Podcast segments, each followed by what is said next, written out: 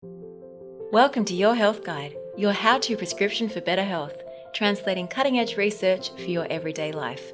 Join naturopath and health educator Lawrence Katsaris for practical tips and insights to help you on your wellness journey. Welcome back to Your Health Guide. I'm your host, Lawrence Katsaris, and today I wanted to bring you a special episode dedicated to the COVID 19 pandemic. I thought, given the situation in the world at the moment, it's worth spending some time on helping you understand the facts around this infection. So, in this episode, we're going to discern between the facts and fiction, help you understand what you need to be doing to keep yourself safe, and giving you some practical solutions to help yourself and your family. So, starting off firstly, by now, a lot of people have probably heard that the COVID 19 or the coronavirus is not the first coronavirus that you've actually seen in the world. In fact, there's actually seven different types of coronaviruses that we've been known to affect humans in the past. Now, four of these have been normal kind of infections that have given mild flu, upper respiratory type infections and symptoms, and they haven't been problematic, they've been fairly similar to the common cold. Two coronaviruses have been more serious diseases, though. This is SARS, that we were probably familiar with back in 2003, which was severe acute respiratory syndrome, and another was MERS, which was Middle East respiratory syndrome, which I think came around about 2012. Now, both of these produced some health scares in the past, but what's different about those coronaviruses with COVID 19 is that COVID 19 is a different strain from that family. It's been, it's undergone some mutations and that means that the body's unable to recognize it as quickly and effectively as some of the uh, previous infections in the past. So, this particular COVID 19 is called the SARS CoV 2, or more appropriately called the COVID 19, as it originated in 2019 from Wuhan in China. Now, as I started to say, what makes that different, the COVID, to the previous corona infections, is that this virus has changed and it's able to bind to receptors within our cells. And in some individuals, binding to these particular receptors within the cell actually creates a massive inflammatory response, which is uncontrolled by the body.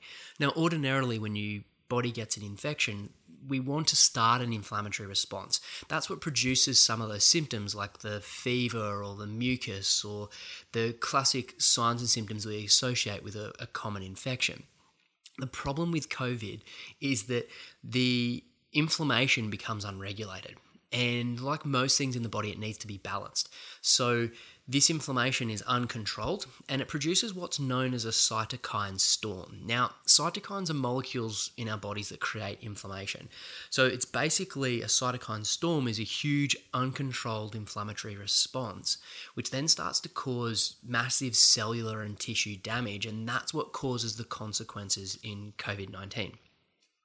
The other problem with COVID 19 is almost on the other end of the spectrum where a lot of people who are becoming infected with it actually have no symptoms at all. And this is known as being asymptomatic. So it makes it harder to know if someone has that infection. Where something like SARS or MERS, for instance, it would typically produce uh, symptoms straight away, and that person would then know that they need to quarantine, need to seek medical attention. Where what we're seeing with this new novel strain of coronavirus, the COVID, is that individuals can be infected and they actually won't demonstrate any of those symptoms. They will carry it around and then be able to pass it on to someone, and the next person who becomes infected may actually then start to experience that massive inflammatory response, which starts to be life threatening for them. Now, in saying that, most people from the world who have been exposed to COVID 19, 80% of people have had very mild symptoms. About 15% of people have had more severe respiratory complications, and unfortunately, it has been um, critical in about 2 to 3% of the population. Now, in terms of um, putting that into perspective with other infections, I've heard that some people saying, look, the common flu uh, that goes around every year. It kills X thousands of people every year, and coronavirus has only killed you know so many thousands of people. Now, it is true that the flu does obviously kill, uh, tragically kill um, some people through the year, but when you look at the percentage of people that get the flu, and then you look at the percentage of people that then suffer fatalities from that, it's actually a very low percentage. However, what makes it different versus COVID is that the percentages uh, of individuals is a little bit higher. So, not to say that it is, you know, as uh, difficult as potentially other infections, like you know we've had Ebola or um, we had the avian flu. Some of these had you know quite contagious and um, they produced some high fatalities as well. But when we start to look at COVID nineteen, just be making sure that you're discerning through the facts there because I have seen thrown around on social media, um, uh, probably more in the early stages a couple of weeks ago, that people were saying, oh, look, put it in perspective, the flu, the flu kills more people. The difference is that people know that they've got the flu, and the difference is that it's very rare that the flu actually does affect individuals. So, how is it that individuals are transmitting COVID? Well, it's being spread through infected droplets from um, people's saliva or their mucus. So, for instance, when someone coughs or sneezes or wipes their nose and then touches surfaces, the the fluids from our body, those infected droplets, can remain on those surfaces for quite some time. So, to give you perspective about this, if someone sneezes and they don't cover themselves uh, properly, those droplets can spread actually for four meters. Hopefully, most people are covering their mouths when they're sneezing so that doesn't take place if someone does cover their mouth and they sneeze into their hand, or at any given point in time they've blown their nose or you know, wipe their nose or touch their, their face or their mouth, and then they touch a surface, they're still able to spread, if they're infected, they're still able to spread that virus through those infected droplets. Now, that can last on surfaces for quite some time. So, to give you some perspective on this, it's been found that it can last on cardboard for 24 hours. It's been found that it will last on plastic and stainless steel for up to two to three days. And it can last airborne just lingering around in the air for actually up to three hours. This is why it's so important that the governments have been encouraging people to be constantly washing their hands and practicing extra hygiene vigilance. Because if you happen to be touching a surface that a person who was infected touched yesterday, you could still get the virus. And then when you touch your face or you wipe your nose, you can basically put it into yourself. So, this is why we need to be highly aware of making sure that when you are out in public that you're taking some protective measures and constantly be washing your hands and practicing that vigilant hygiene and making sure that you're keeping your distance from individuals where that social distancing of that 1.5 meters is, is coming into play. And i'll talk more about that in a second. Now in saying this this is spread from a person so when they're sick. But as i mentioned before some people will actually be infected but will not actually be displaying symptoms. And this is what can make covid so tricky because the person can be walking around they may have like a very mild scratchy throat or they may just feel a little bit under the weather but otherwise they feel fine. Then they can be walking around and they may be touching surfaces sneezing or whatever and then that could infect the next individual so, the most common symptoms that we're starting to see from this new coronavirus is fever, is one of the most discerning um, symptoms. Uh, dry cough and shortness of breath are very common symptoms of this. Other common symptoms are, are sore throat and fatigue is fairly common. So, it can kind of feel a little bit like a common flu. It doesn't produce a lot of mucus though, so to differentiate it from a normal respiratory infection is in coronavirus, you wouldn't normally be seeing this person has a lot of congestion in their sinuses and are needing to blow their nose or have a very mucousy, chesty cough. It's quite the opposite. It's more of a drier situation. So it tends to be more that fever, that dry, scratchy throat, dry cough, and then you can start to experience other things like the fatigue. Some people may actually start to get gastrointestinal symptoms like diarrhea as well. Some people can also start to lose their sense of smell, um, can happen before the onset. But as I mentioned, about 80% of people that have coronavirus have very mild symptoms. And so for most people, it's not problematic the problems and the concerns that come around because of this pandemic is it being passed on and potentially unknowingly through the population. And then we've got certain people who are at risk of becoming um, and having more serious complications from this infection. So, those people are people over the age of 50 and that was very well known at the beginning when it was coming out from China. They were very much talking about the awareness of the at risk individuals being you know, a little bit more in the elderly population. However, what we're starting to see now is it's not just a condition that affects the elderly. We still see that a lot of individuals can end up with quite severe complications from it. The next group to be very aware of that need to be highly diligent and you want to be making sure you're taking all the protective measures are people that suffer from cardiovascular disease or cardiometabolic disorders. So, this is things like high blood pressure, this is things like being overweight or being obese, this is things like type 2 diabetes. So, what happens is that in these conditions, what's driving that condition to occur in you means that there is this low grade, constant amount of inflammation in the background of your body. And it's doing particular things within cells and changing different cellular receptors, which I won't go into now because it's a little bit complicated. But essentially, if that person then becomes infected with coronavirus, when the coronavirus goes in and it binds to specific receptors within the cell, which it's very targeted to do, and that's what creates that inflammatory response and that cytokine storm that I was talking about before.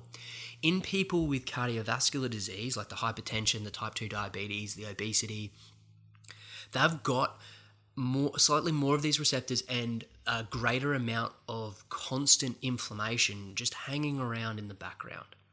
So then, when the coronavirus starts to kick up some inflammation, it's already starting from a higher baseline. This then means that it's like throwing kerosene onto a fire, it just causes a huge um, inflammation response. That then is more likely to cause more severe symptoms and complications in that individual versus an individual that doesn't have those pre existing conditions. So, do be aware if you fit into that at risk uh, population and be making sure you're following the preventative measures, which I'll talk about in a second. Other people that need to be very aware of this is, of course, immunocompromised individuals as well. Because if you're immunocompromised, like if you're on immunosuppressant medications, which you may be taking if you have an autoimmune condition, or chemotherapeutic agents, like if you're undergoing treatment for cancer through chemo or through radiotherapy, um, this immune compromise, meaning that your immune system can't mount an appropriate immune response effectively, may mean that you're more likely to get overrun with that infection. Now, other people that may have thought that they're at risk, and I've spoken to some people who are concerned about this, are people who are pregnant or asthmatics or smokers or people with existing lung conditions. Now, interestingly, this hasn't been shown to put people at any greater risk. It's great to know that women who are pregnant are, if anything, slightly protected. Um, and that seems to be because of the hormonal changes that are taking place, specifically that to the hormone uh, melatonin, which helps us sleep. Uh, means that you're more likely to control some of that inflammation from the infection and it won't actually be um, as severe. And thankful to see some research that's showing that it doesn't seem that if a lady with um, who's pregnant and gets coronavirus, it doesn't seem to have any impact on that child when it's born, which is great, or create any complications through that pregnancy. Um, smokers don't actually seem to be at any greater risk from what some of the studies have been showing, uh, and asthmatics because of the immune system's the way it's dysfunctional in asthma, it's almost counterweighting the way that the COVID 19 wants to create inflammation. And what I mean by that is that there's different, if you think about different branches of your immune system, if your immune system turns left or it wants to turn right. Now, COVID will make it turn a hard left and create a huge amount of inflammation. What's happening in asthma is it's actually making the immune system steer to the right. So it kind of counterweights what the immune response is, and they don't seem to be at any greater risk. And if anything, it might be slightly protective. We see the same thing also going with um, low risk populations. Is we see that the children seem to be um, thankfully very unaffected by this. Um, again, due to some of the changes that are happening within children, tends to mean that they don't get the same severe inflammatory response. They may come down with some mild symptoms, or they may be asymptomatic, not have any symptoms at all. Um, so thankfully, it's not seeming to be critical for children. However, in saying all of this, we all need to play our part because it may not be affecting you that much, but you may then pass it on to someone who it may. And that may be a loved one, or that may be through two or three degrees of separation. And that's where we need to be um, following the guidelines around hygiene and social distancing so that the 80% of us that will have mild symptoms from this are fine, but we don't want to pass it on to the other 20% that will have more severe complications from it. Now, with regards to the actual infection itself, I talked about some of the symptoms before. Now, if you're exposed to the infection, how long is it until you actually start to experience symptoms? Well, from what we see is that the incubation period of how long it'll sort of stay in hiding in your body until it starts to produce those symptoms can be anywhere from 2 to 14 days. On average, it tends to be 5 to 6 days. So if you were infected today, it'd be in sort of 5 days' time that on average, you would be starting to show some symptoms. Often, this can be within 48 hours. However, in some cases, it's even been sort of two, three weeks. And again, remembering that some people don't show symptoms at all. So there was a study that was done on a cruise ship uh, recently. With they had a, a bunch of people on there that were infected, and they actually found that 50% of the people who were infected were not showing symptoms whatsoever. So while you could be, and I say in inverted commas, infected, you may not actually know it. You may not be showing any signs of symptoms, you may not even be feeling that much different, but you've still got the ability to transmit the disease. And remembering that that's part of the issue here is not just how it can affect you, but how it can be affecting others. Now, once you, if you do are unfortunate and do become infected, how long do you stay contagious for is a question that people have asked because obviously you would go into self isolation, you would minimize your contact with individuals so you didn't spread that to anyone. So, how long does that need to t- stay for? And as we've pretty much seen around the world, they've been encouraging this self isolation for two weeks if you've been likely to come in contact with someone.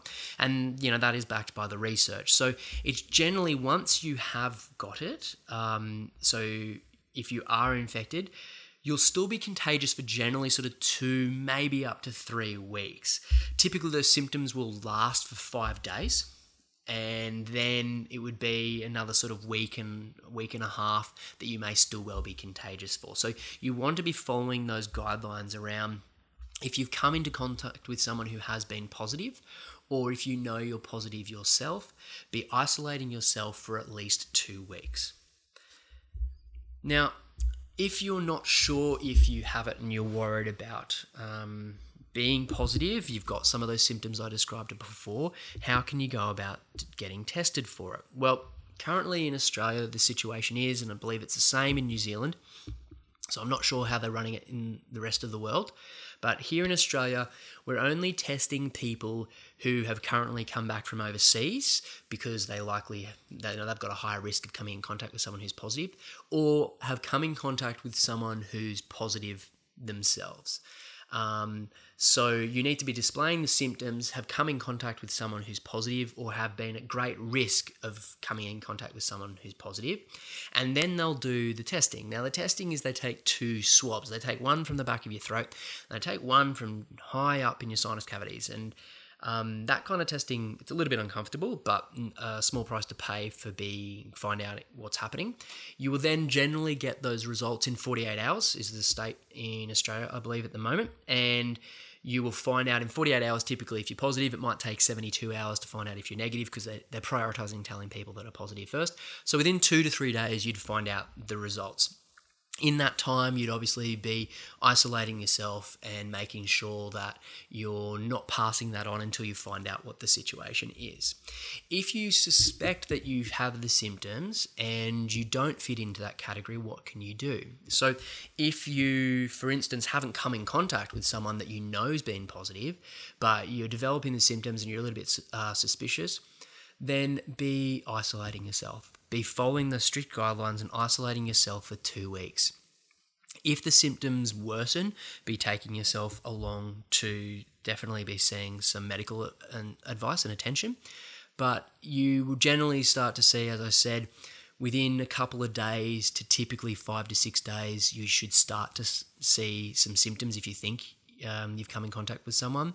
And if you are already seeing those symptoms and you suspect you have it, then wait out that two week period, and by then you should um, be you know starting to minimize your risk of being infectious. Then obviously, even I would say for that week afterwards, so that third week, be really making sure you're keeping your distance and not touching things if when you are going out in public or being around people, just so that you're minimizing that spread. So, for those that are fitting into the majority of us here that are mindful of this pandemic and are wanting to make sure that we don't contract it, what can we do? So, how do you keep yourself safe? Firstly, stressing the hygiene rules here and guidelines about frequently washing your hands. Now, I know this seems really simple, and you think, hang on, this is a huge pandemic, you know, like is just simply washing my hands with soap going to be enough? And it actually turns out that it is. Because when you use soapy water, the soap actually breaks down the structure of the virus cells and it breaks it apart and it activates the virus, apparently. And so that will stop it from being um, active and being able to infect you. This is why when you're out in public at the moment, I mean, in Australia, we're really minimizing uh, interactions out in public and you know only really going out if you have to for essential things when you are out there, be making sure that you're not touching things and touching your face to transfer that. If you're touching things, then be washing your hands. The best is with soapy water. So when you're out and about, you might use hand sanitizer or you might have some alcohol wipes. So 70% alcohol will also be quite effective at destroying that virus and inactivating it. Hand sanitizer is your next best option after the soap or the alcohol. Um, so you might be frequently washing your hands, wiping them down, and then when you get home, wash your hands with soapy water and don't be touching your face um, in between that. And also wipe down anything that you've been touching when you've been out and about. So if you've been going to the groceries um, store to be getting things, then be you know wiping down your your cards or your wallet or your bag or whatever you've been using there, um, and you know being mindful of things like your door handle, your steering wheel. So what I've been advising a lot of people to do would be to keep some hand sanitizer or some alcohol wipes in your car. Um, have some gloves so that when you go out to do your shopping, you can put on the gloves, you can do your errands, and then you can come take off the gloves, and then you don't touch anything in your car because it could stay in your car then, and then tomorrow or the next day when you get in your car, you could then get, get it back from there. Um, and if you're not using the gloves, then to be wiping your hand down before you're then, you know, driving away, for instance. Um, the other thing, and seems quite simple to be doing, is again what the government guidelines are saying is to be following social distancing. So that's the 1.5 meters away. You're doing this so that you're not inhaling other people's droplets that are the moisture that's breathed out from their um, exhalations in the air and that you're just also minimizing any kind of contact there. Now, I know that both of these seem really quite simple, but there's some very impressive studies and there's some even things that you can type into YouTube and you know see the effects of social distancing on if people just separate themselves by that distance just how dramatically it can stop that from spreading. Because if people don't distance themselves, what happens is they show that coronavirus will actually transmit for every one person that has it, they'll give it to about another three people. Now, that doesn't seem like a lot, but what you'll actually find is that that'll compound really quickly. And so that'll then start to add up. Where if you just follow social guideline, the, the social distancing guidelines, it can what they call flatten that curve and it can stop that from compounding. And one person doesn't spread it to, to three and so on and so forth. That actually then just minimizes that spread. So it's not difficult. It's very simple uh, and it and it works. So just be making sure that we're following those guidelines. And it doesn't just apply to people who are sick remember because you could very well have it but you don't know and you could be going, oh, look, I'm fine. I'll go catch up with my friends. And unknowingly, you pass it on. And that would be a horrible situation to be in, to be compromising the health and safety of your friends or your loved ones um, just because you were being irresponsible. So we all need to be playing our part there.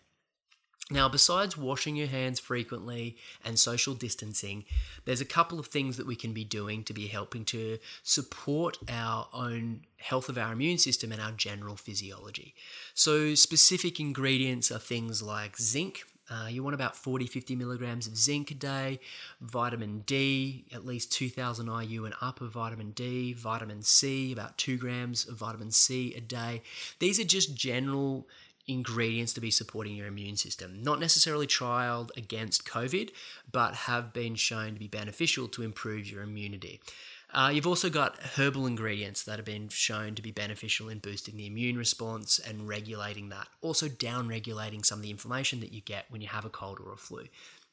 So some of these are things like medicinal mushrooms. Now these are not your ordinary mushrooms that you'd be using for cooking, although you can get some of these for cooking. Um, but you may have heard of some of these like reishi, shiitake, cordyceps, Coriolus.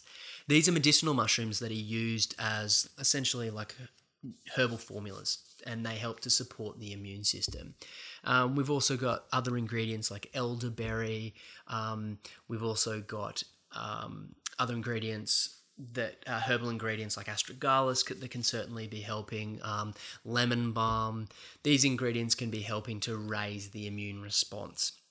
That's very much from a protective and preventative measure. So you're just supporting yourself so you're in the best stage so in the instance that you do happen to come in contact with it your body can mount an appropriate immune response and deal with it accordingly because what's different to this new COVID versus the previous coronaviruses is, as I mentioned, it's morphed a little bit and it invades the cell. The immune system can't seek and destroy it like it normally would with any other infection. And so it gets a big running head start. And then that creates all that inflammation. And then the body's then trying to help contain that. And it's, it's trying to play catch up on that. So anything you can do to support your immune system will help protect you as much as possible. Now, in saying that, there's a lot of things you can do beyond ingredients that directly support and stimulate your immune system, which is supporting your lifestyle and your general health. Now, one of the things that comes up here that's certainly pertinent right now is minimizing stress. Because while some of the population has unfortunately contracted the coronavirus, a lot of the population are suffering from the effects of stress from this pandemic, and understandably so. So, we need to be helping to do two things here. Firstly, you want to minimize your stress, and secondly, you want to support your resilience. So, firstly, we minimize our stress because we don't want to be adding further to that stress that stress will actually contribute to weakening our immune system and driving that inflammation, which can worsen infections. So I don't mean to scare you, but it's just want to motivate you about how it is important that we keep our stress in place. So ways that we can be doing this is every day be trying to find at least 20 minutes where you can engage in something that you enjoy to get yourself, if you are feeling in a stressed uh, and affected mindset, to get yourself out of that into a position where you can engage in something more positive and uplifting for you. Now, that might look like anything from listening to some of your favorite music or um, engaging in your particular hobbies, playing with your kids or playing with pets, doing some exercise. And I'll go through some of these in a second. But what happens is you will literally change your brainwave activity and your stress response. That can change not only your mood, but it will change your whole body's physiology improving your immune system, and stopping this constant burden that some of us may be starting to feel now in Australia as we start to get a couple weeks deep into this situation. We need to be making sure that we're keeping things in check and looking after our general well being. Now, the next thing to be doing to be decreasing your stress is to be stopping that onslaught of information that's coming in as we may be reading the news, looking on social media, talking to friends and family, and getting swept up in that hype. That constant negative news is making us ramp up our stress response. And understandably, we need to be prepared for the situation. I'm not saying we should be ignorant and naive, but it doesn't mean that we should spend you know, six of our waking hours obsessing and looking into this and stressing about it. So, my suggestion that I have here is similar to what I suggest for people with um, chronic debilitating diseases is that when you're in a stressful situation that's feeling overwhelming to you, we need to find a way to compartmentalize that. And we need to just find a section of our day and time in our day where we're allowed to deal with it and then we deal with it then and then we get on with the rest of our day and our lives through the rest of the time so what this might look like is you might say okay one hour or maybe two hours and i'd say two hours max but you know maybe half an hour to an hour a day you're allowed to deal with the situation around the covid pandemic so that might mean watching the news keeping up to date with the government regulations, speaking to your family or friend, or prepping for whatever kind of logistical stuff you need to be doing for your home. You determine how much time it is that you want for that. and then you determine what time that's going to be. So is that going to be around the news, you know, in the evening, or you're going to do it first thing in the morning? You set yourself your time, you deal with it then and only then, and then you put it aside. So this then stops us from constantly um, overworking this in our mind and constantly ramping up that stress response during the day. Limiting that time will help limit that stress input on our nervous system. Then focusing our intent and our mind onto more positive things. So, as I mentioned before, finding time to engage in more enjoyable, relaxing, uplifting um, uh, activities. So, other things such as you know i mentioned the playing with your children or your pets listening to music you know engaging in your hobbies. A lot of us may be finding that we're now working from home we're now saving time for commutes or we may find that we've got more time on our hands. It's a great time to pick up the paintbrush or dust off that instrument you haven't played for years and start to engage in something like that. Creative pursuits will change your mind and your brainwave activity and they do encourage relaxation and decrease stress we could also be doing simpler things. So, even watching comedies, light-hearted movies, doing fun things like that. Now is not the best time to be sitting down and watching like Pandemic on Netflix, right? Like, it's not the best time to trawl through and watch all those horrors you've been wanting to watch. They will stimulate a stress response, and our brain doesn't differentiate from that. We've already got enough background stress at the moment. So, don't be adding to that with stressful thriller style movies. Instead, be going for the more lighter hearted, uplifting, enjoyable movies. Um, we can also be doing things like engaging in relaxation techniques and activities. So, simple things like meditation. Now, you don't need to be as calm as a Zen monk to be able to, to meditate. If you've never meditated before, now's a really good time to start. It has proven benefits for your mood, it will change your brainwave activity, it will calm you down, it will help improve your sense of well being. If you're wanting to get into meditation and you've never kind of ventured into that before, there are a bunch of apps that you can use that will help guide you through this and very approachable for first time users. So, popular apps are things like Calm, Headspace, Waking Up is another one. Um, these will walk you through, and they've got different exercises where you might just be listening to tranquil sounds. They'll have guided meditations. Speaking of calm, in the paid version of that, it will allow you to listen to what they call sleep stories, which are narrated by famous, familiar voices, calming voices that you know. And I know a lot of patients that say that they're a savior to them that help them fall asleep. So, it could be something that you check out. I don't have um, any involvement in these apps, but I know that they're very popular with a lot of individuals, and I've seen patients have some great success with these. But whatever it is that works for you, even if it's just slowing down and focusing on some simple breathing, anything to get you out of your head, slow that mind down to help calm you down and relax you will be really beneficial for your well being right now. So that's decreasing the stress. Now, in terms of boosting your resilience, one of the most important things we can do every single day is to sleep and to sleep well. Now, that can be a challenge for some of us ordinarily. Some of us, because of the stress and the hype right now, may be finding that we're struggling a little bit with sleep. So, a couple of little tips to help you improve your sleep is following what they call sleep hygiene. This is things that help your body wind down at the end of the night and fall asleep.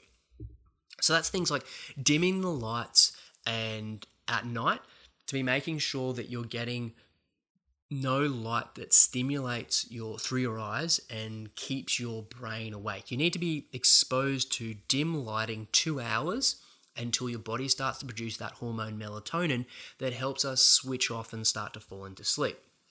So that means I generally recommend turning off the lights in the ceiling, run off lamps um, later in the evening, and be starting to slow down and calm down. So, again, don't be watching stimulating things on TV that are going to get you all jacked up, but be, this is a good time to be dimming the lights, reading a nice novel, or uh, engaging in that hobby, or trying that meditation. Um, don't be sticking yourself in front of your phone. This is not the time to be spending your 30 minutes or whatever to be finding about the COVID pandemic. Do that away from your sleeping time. Sleep will produce huge benefits to our immune system and it's also very anti inflammatory. So it's one of the best things you can do for your stress and for your immune system is to sleep well every day. And they find that people who are getting less sleep, like less than six hours sleep a night, it doesn't do great things for our immune system. So ideally, we're looking at seven to eight hours sleep a night and trying to do that before mid before midnight. So ideally, you know, ten o'clock is kind of the more latest time you really want to be looking at getting to sleep because the more sleep you can get before midnight tends to be more restorative. But everyone's body clock is a little bit different, which I appreciate. Now, another thing to boost your resilience is good old exercise. Regular exercise will improve our mood, support our brain chemistry, and now that you can't get to the gym, there's still a million home workouts floating around on the internet at the moment, so find one that suits you.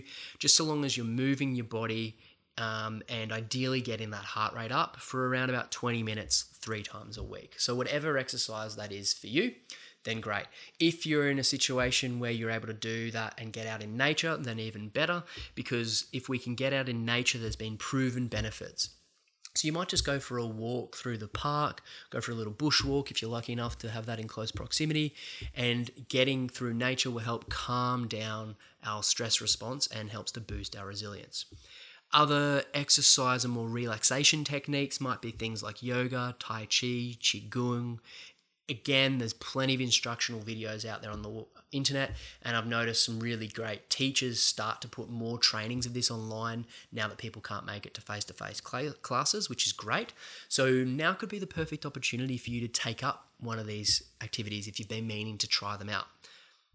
Then, looking after ourselves generally is the most important thing for boosting our resilience. Now, this isn't rocket science, and I don't have fancy new um, tips here that are specific to COVID. It's just the same foundational stuff that applies every other day.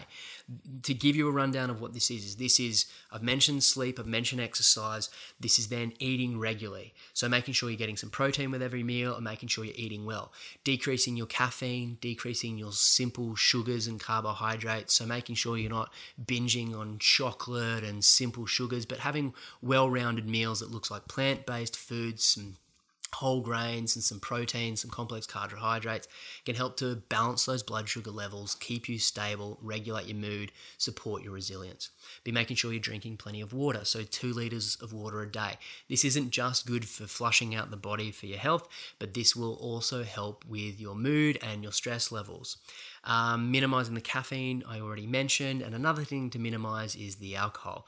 Lots of memes floating around on the internet about how much people are drinking these days. Um, while it might feel like it's doing good things for you today, doesn't help your stress resilience and handle the situation tomorrow. So, ideally, you really want to be keeping it to one to two drinks per sitting and only a couple of drink uh, a couple of sittings per week. Um, making sure you're getting some sunshine every day. So 10 to 20 minutes, depending on your skin type, getting out in the sun will help you get some vitamin D, which is also good for your immune system and your mood, but it will also have greater, more holistic effects to your body. Um, I've mentioned going through nature as well, so that'll cover that if you're getting out into the sunshine.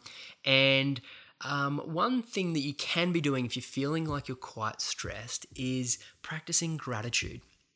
If you're not familiar with this, have jump online and just look up uh, gratitude journals. But essentially, the more that we can focus our mind on positive situations, the more it starts to rewire itself. And we will start to notice that we are more positive and st- reducing our stress and improving our mood. Studies have shown that if you do this for 28 days straight, you will have a significant improvement in that mood and re- reduction in stress.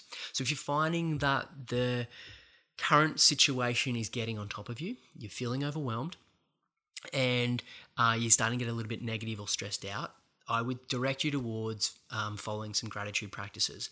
In short, what this looks like is write down five things that you're grateful for. Uh, you do this every day. Often it might be recommended to do when you wake up or before you go to sleep. And it doesn't have to be super complex. You might just be saying, I'm really grateful for my super comfortable bed and the fact that um, everyone in my family is still safe and that we've got toilet paper or whatever it might be. And it starts to help your brain see the positive things and it then blurs the negative things into the background. So do be trying that out and you will notice um, significant distant, uh, differences from that. And then, lastly, another thing that helps improve our mood and help us in stressful times is obviously staying connected with our loved ones. This you know, is obviously going to be a little bit more challenging in the sense that you can't just drop around and hang out.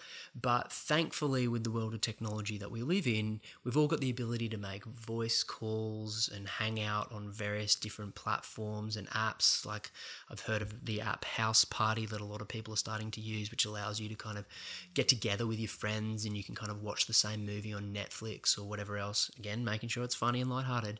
But, um, trying to then you can still stay connected with your your friends and your family and your loved ones so using technology to do that i would just be saying make sure that when you are connecting with each other try not to be ramping each other up in the stress and talking about what stats you saw on the news and if you heard about this and this might be happening and feeding into that negativity. Instead, focus it towards more positive intent and be uplifting each other, engaging in more. Um, you know, light-hearted and enjoyable conversations as opposed to falling into the trap of just talking about the current situation with COVID. But certainly connecting with each other helps to reduce our stress response. It has been shown to be helping improve mood and in times of tragedy like this, the more that we can connect with each other, the more that we can support each other can help to reduce everyone's burden. So that's about it for my directions on how we can be protecting ourselves at this current time. Hopefully, that information has been useful for you to help focus on keeping that stress under control, looking after yourselves, and not just your mental health, but also your immune health, and some simple practices that we can all be doing. So, following the guidelines around social distancing, around hygiene, about just doing some simple practical tips can stop you from. Um, developing the infection. And keep in mind that even if you think you are fine, you could still have it and could be passing it on. So everyone still needs to play their part and be responsible, follow those guidelines, and we can keep everyone safe. Hopefully, that's been helpful for you. Please look after yourselves and take care. Thanks for listening to Your Health Guide. Any resources or links discussed in the episode can be found at metagenics.com.au. To help you continue on your health journey, don't forget to subscribe to the podcast. And if you found this episode useful, please rate and review us. If you have any questions about how this information could relate to your health condition, please go and speak to your natural healthcare practitioner who can provide you with specific advice for your health needs.